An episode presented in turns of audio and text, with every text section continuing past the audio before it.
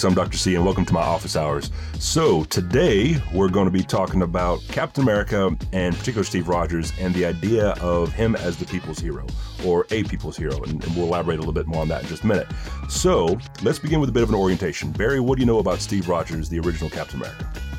Uh, Steve Rogers is. Uh, is he Italian American? Irish American. Is he supposed to be Irish? His parents Oh, okay, were okay. Irish American, and I think the implication is that he is Catholic in the comics.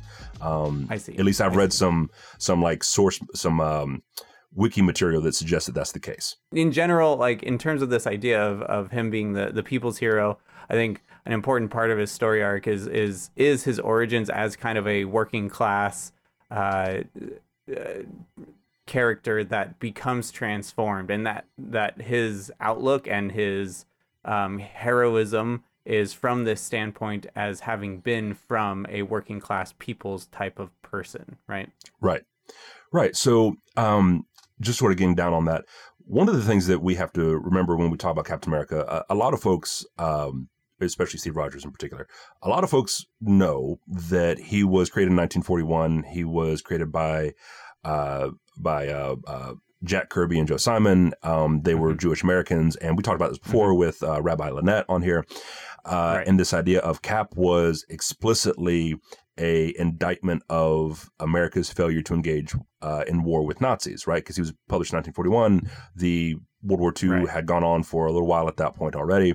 And so he was basically uh, their answer to a lack of U.S. involvement.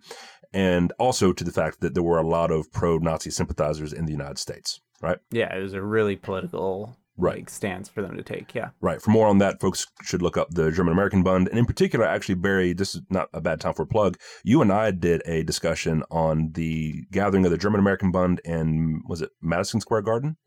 Right? Yeah, yeah, yeah. Right? And and I even interviewed a, a director of a short film uh, that that kind of revived the archival footage of that um, of that rally that took place. Yeah. yeah, something to the tune of uh, almost 30,000 um, uh, Nazi sympathizers in the United States gathered in Madison Square Garden uh, in 1939. Uh, all kinds of iconography with George Washington and Adolf Hitler and swastikas and all that kind of stuff. Uh, yeah, and and they even uh, you know they they beat up their token Jewish guy at the the rally too. It was yeah, great. yeah. I think I think it was. Uh, I mean, by great, I mean actually terrible. I, I'm being very sarcastic. I just need to make sure that uh, usually I, I found that when people can't see my face, Yeah. they can't pick up on my sarcasm very well. So I just need to make it clear. Not great, yeah, but just to be great in the ironic sense. in case this needs to be articulated, we Oh. firmly hate Nazis here on this podcast. that is a stand we feel very comfortable taking. Um, anyway, so and actually to your point, the thing about that is it was a uh, it was a local Jewish worker. I want to say he might have been like a dock worker uh, or something along those lines. And credit to this guy, he storms the stage right, and the police catch him and haul him off, but not before he gets it violently assaulted by you know other Nazis and, and that kind of thing. So, but credit to that guy for you know having the the gumption to to do that. Um, anyway, Right. moving forward, uh, quite famously, Captain America issue number one, um, Steve Rogers is just clocking Hitler in the jaw, right? But something that often gets left out of these uh, discussions is the fact that many of Captain America's original enemies were what they referred to as at the time fifth columnists. These were subversives. These were people who were Americans or had associations with the United States, but were Nazi sympathizers, many of which were like corrupt industrialists, many of which were, uh, one of the early ones was a, um, one of the first, I think the first iteration of the Red Skull was a man who, not Johann Schmidt from, uh, who we know now as the Red Skull as sort of the enduring figure, but, uh, he was, the owner of like an airplane industry that uh, the airplanes were crashing and stuff like that, and they were being sabotaged. Turns out he was behind it, that kind of thing. Mm. Cap was taking on uh, these sort of industrialist corporate bosses uh, on Mm. behalf of those who were being suffer who were suffering, right? And so this is a theme that has resonated throughout Captain America's time. Uh, in particular, in Civil War, in the core issues of Civil War, in the last issue, which Civil War was used as propaganda for the Patriot Act and things like that, which we could talk about another time. Um, that is worthy of its own conversation. But essentially, Yeah. in the last issue, Cap surrenders to the pro human registration, the pro superhero registration side, which for those who are not familiar, Civil War was over the idea of, like in the movies, whether or not superheroes and those with powers should have to register with the federal government and become agents of the federal government. And Cap was against this. Um, yeah, right. In the comics, he says, you know, what happens when they tell us who the bad guys are, that kind of thing. And so he surrenders because the everyday, like ground level people are suffering right? They are the collateral damage, and it hurts Cap so much that they're the ones who are suffering. They're the ones who are dying. They're being, you know, crushed under rubble. In fact, they even start fighting the superheroes themselves. They start fighting the anti-registration side because the idea being, if you guys would just surrender, we could survive. But as it's happening, this conflict, this war between the powered communities, um, is tearing the world apart uh, and and is doing real harm and real damage. And so Cap sympathizes and he stops.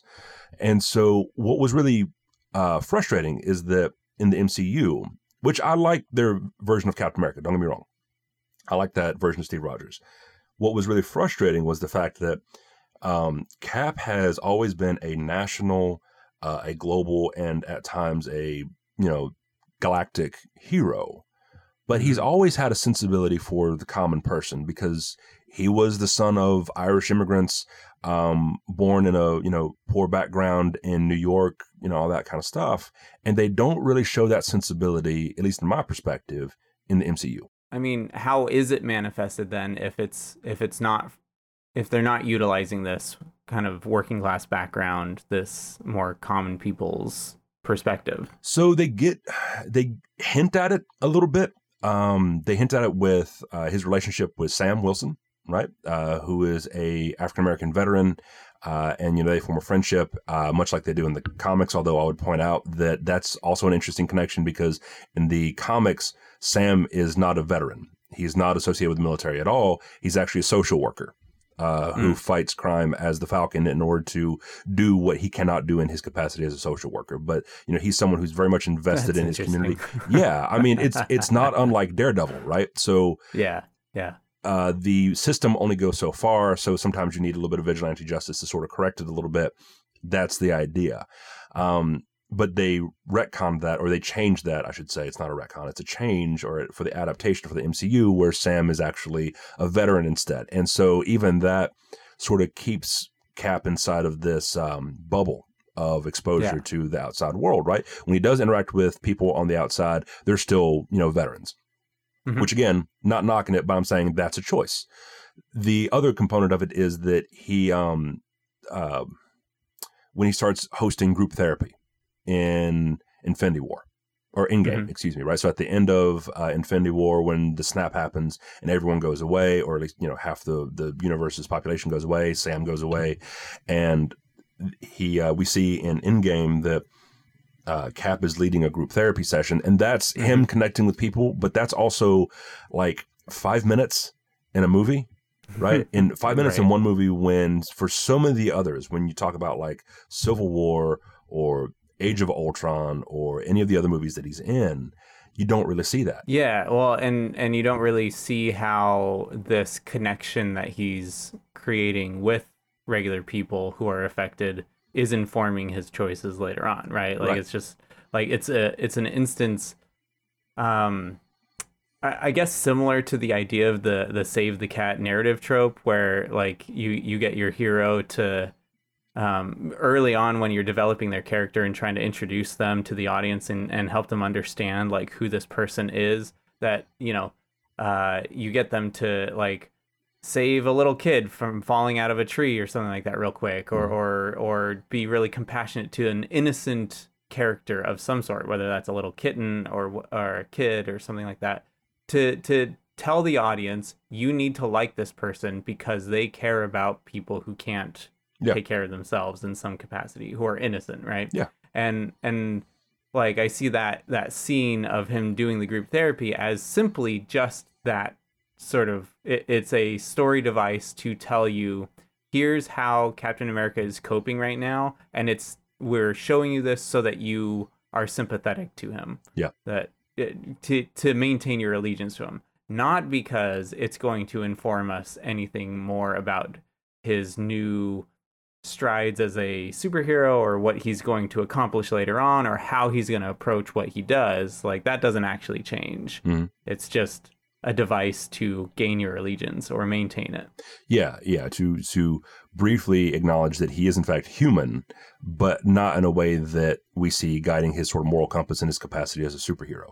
Yeah, right. I think what would have been really useful, really helpful in terms of Captain America would have been if there had been little vignettes, maybe uh, throughout the the you know the first couple phases of M- of the MCU, where you see Steve Rogers just deal with day to day life because he is a man out of time, right? Yeah. And there's always this, there's been this repeating question throughout the Captain America comics in his civilian life, or even as a superhero. What is his relevance anymore? When the character was brought back uh, in the 60s for the Avengers team, right? When he's discovered by the Avengers and they, you know, thaw him out of the ice and all that kind of stuff. Mhm. Um, there's this perpetual question of like, am I even important now? Is is the man that I was necessary or even useful in this time? Yeah. Right. There's a great Yeah. scene in one of the comics. I forget when it was. I would say 1960s, 1970s, where Cap is leaving a theater and he overhears some audience goers like they see like a poster for Captain America, like a movie or something like that, and Yeah. they're like, "Why do we keep?" celebrating this guy like he's just an old fuddy-duddy like what's he you know that kind of thing and he's like well maybe they're right maybe i don't belong here and so some some slices of life kind of uh pieces would have been really helpful to sort of flesh that out because that would also give cap an opportunity to do things like grapple with the modern issues of the day um Yeah. when he joined the military uh segregation was still very much a thing right yeah. Yeah. so, uh, not to mention all the things, all the, the sexism and the homophobia and all that kind of stuff. And it would have been nice to have seen uh, a, a Steve Rogers interact with those social issues, in particular because uh, it could have been evidence uh, of a truth that we often ignore when we talk about people of their time. And that is that multiple perspectives have always existed throughout Mhm. history, right? The history of slavery is uh, fraught with people who were fighting against slavery for a variety of reasons, some of which were noble, some of which were absolutely not. Um, there's a quote from um, Emerson, who was a, a you know the notable abolitionist and poet and transcendentalist and all Mhm. that kind of stuff, where I think it's in the book he wrote English Traits, I want to say. And I'm paraphrasing here, but he says essentially, you know, we shouldn't be involved in slavery because it's beneath us as a civilized people, right? He doesn't care about the plight of uh, Africans or their descendants. He Right, just right, thinks right, it's it's too dirty a business for civilized white people to be involved in, right? Which is a yeah, it's abolitionism, but it's still a terrible perspective to have. Um, yeah, yeah, yeah. right? so, like, uh, not great motivations towards what is supposed to be an admirable goal. Anyway, but the idea of like, yeah, we could have seen that Cap was a forward thinking person from his own time, and those people absolutely existed, right? And that's particularly relevant for a couple reasons. One, Cap was envisioned, at least in my perspective, and there's a few different perspectives about this that are reasonable. You know, reasonable minds may disagree on this, um, but that he was meant to be an ally to the Jewish community, right? Not Mhm. being Jewish himself, although that opportunity was certainly there. Uh, later on, obviously, at the time, they uh, Kirby and Simon weren't about to make um, Steve Rogers into uh, you know a member of the Jewish community because of probably the stigma associated at the time. But take him as written, he is a powerful example of an ally of someone who can advocate for uh, minority communities. Yeah. So let's actually see that happen, right? And the the second point that I want to I want to make is that so these movies are coming out in the the late 20 teens into in throughout the 20 teens, right? And we're also seeing the sort of resurgence in the real world of white nationalism, of uh, fascist inclinations, things like that. Uh, yeah.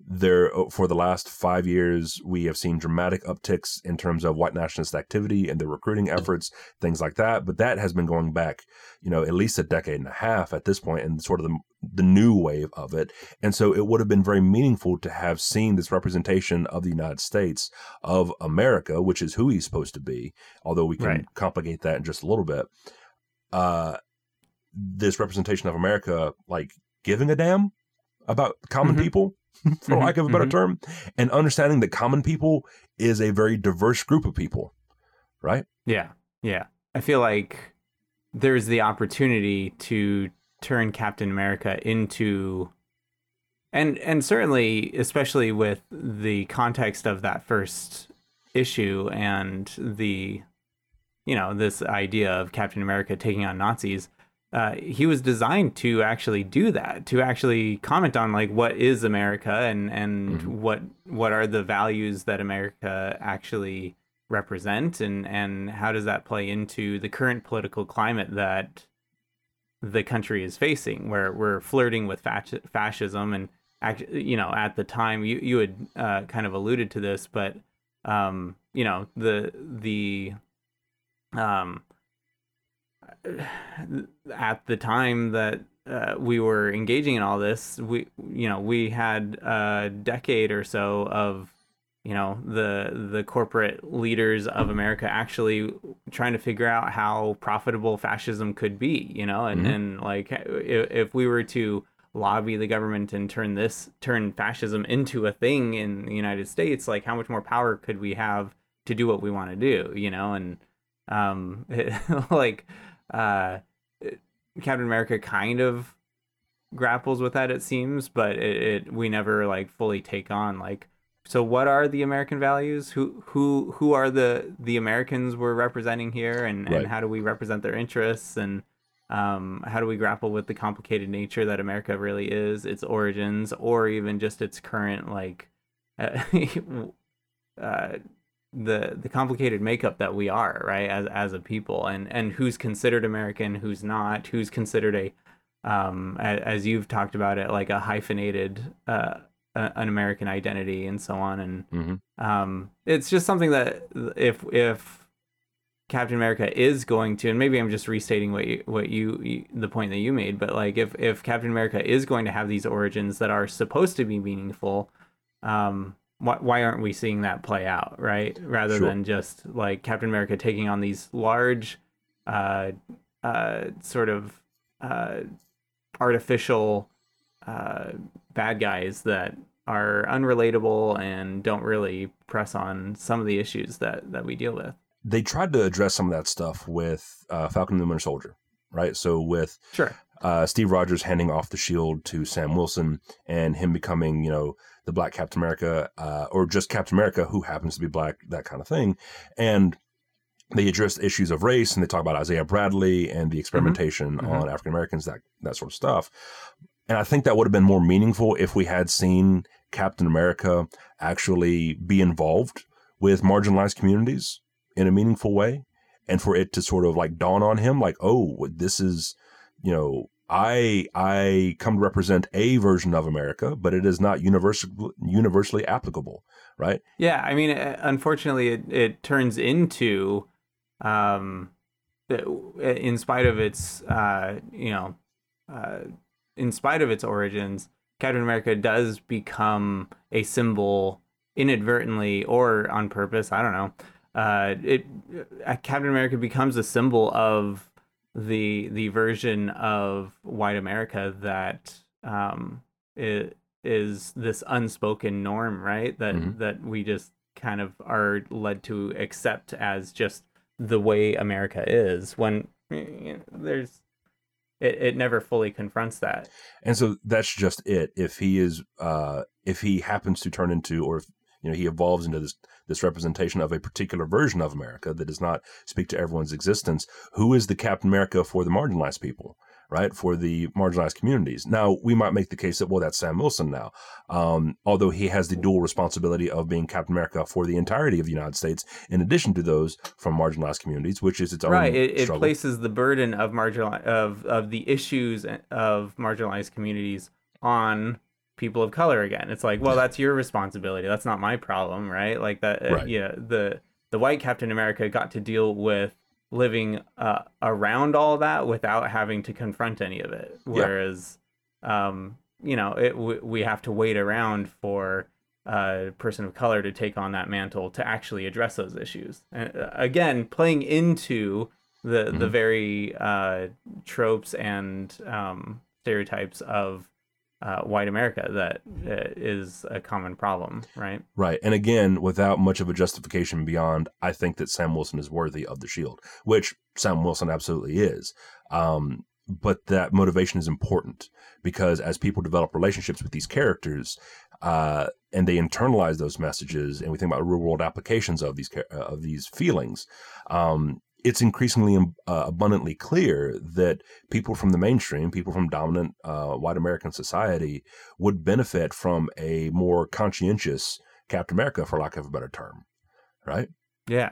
I mean, how uh, and, and maybe this is just re, uh, again restating the point that you're making, but like, uh, how much more meaningful would it be to have uh, a white Captain America, like his his um, he's the guy that is willing to confront American identity and mm-hmm. is willing to take on the burden of parsing these things out and mm-hmm. inter- interrogating what American identity really is and, and what it means to be, you know, uh, a representation of America and, and have to grapple with what uh, limitations there are in in his physical mm-hmm. identity and and how that how that play interplays with uh, systems of power and so on. And this is why I think, and Disney, if you're listening, uh, because I'm sure you are. Um, yeah, Kevin Feige, we're, we're feel free we're to reach reach out. We're on their radar, right? Exactly. Kevin Feige, feel free to reach out. Um, uh, this is why my, I have a, a, pitch for a spinoff series from Falcon and the Winter Soldier. Because here's the thing: we don't know if uh, Steve Rogers is dead. Like he doesn't have an on-screen death and they just reference that he's not yeah. a, they just reference he's not around right? right we don't know in what capacity and so what i'm saying is like to dovetail off of falcon and the winter soldier steve somehow or another finds out about isaiah bradley right yeah. uh, and goes to like talk to him Isaiah Bradley ain't having it because he don't care, and what was done was done. And it was horrific and terrible. And yeah, Steve wasn't involved, but you know what? It was in, done in his name. Uh, and as they're talking, because all old people have like cable news on in the background. If they have cable, cable news is on in the background, right? At all times. and so like they see some sort of like Charlottesville rally thing happen, right? And uh, some sort of like unite the right sort of equivalent. And then they both get pissed about it. And that is a start to a new series where these two old men go around the country punching uh, Proud Boys and white nationalists at different rallies, protesting and just throwing hands, and uh, and along the way become like you know close friends or or at least like workable partners or something along those lines. It's yeah. a you know it's a it's a buddy comedy with um the you know Steve Rogers and Isaiah Bradley punching you know American Nazis. That's that's my idea. So I I could get behind that. That'd be fun. That'd be fun. Yeah.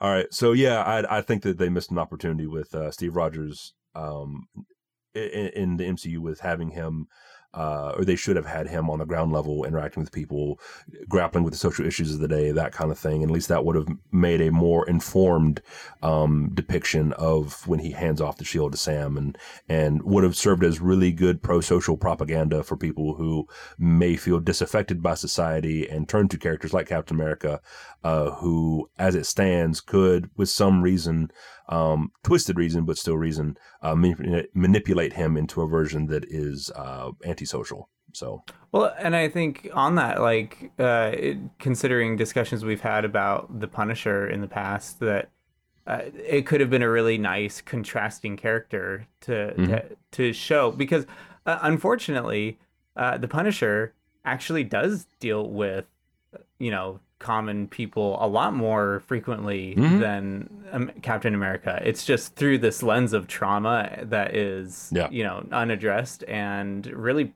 terrible ways of, of oh, yeah. interacting with common people, right? Mm-hmm. And um, it, it, it obviously uh, is a, a, a really wonderfully nuanced depiction of of uh, struggles and trauma and, and things like that of common uh, the common people, but uh, Captain America has an opportunity to add another perspective to what it means to address these issues in, in yeah. a different approach, right? Oh yeah, and we've missed it. Yeah, yeah, no. Um, the the Frank uh, Frank Castle and Daredevil and Luke Cage and you know Jessica Jones uh, and even Iron Fist, Danny Rand to some extent, uh, deal with the common people, ground level kind of stuff. But they're also deeply traumatized characters who bring a lot of that grief to their Yeah. uh, roles as as uh, vigilantes. And it would have been nice to have like someone who is hopeful and optimistic, but still familiar with the terrible things in life. To you know, yeah. anyway, or or a representation of someone who doesn't doesn't necessarily have all that trauma Mm-hmm. who is trying to understand and facilitate and help and Yeah. be an ally to people who are dealing with that kind of trauma Yeah, yeah. Have an episode where Steve Rogers volunteers at a soup kitchen, but he's not the main character. The main character is actually the people who run the soup kitchen and inter- and like interact with the people. And this is just Steve like ladling out soup for most of the episode and like fetching stuff from the kitchen. Like a, you know, that that to me would have been that would have been really cool. Anyway, so yeah yeah yeah yeah all right, folks. Well, thanks for stopping by the office hours. Uh, we appreciate it and hope to see you next week.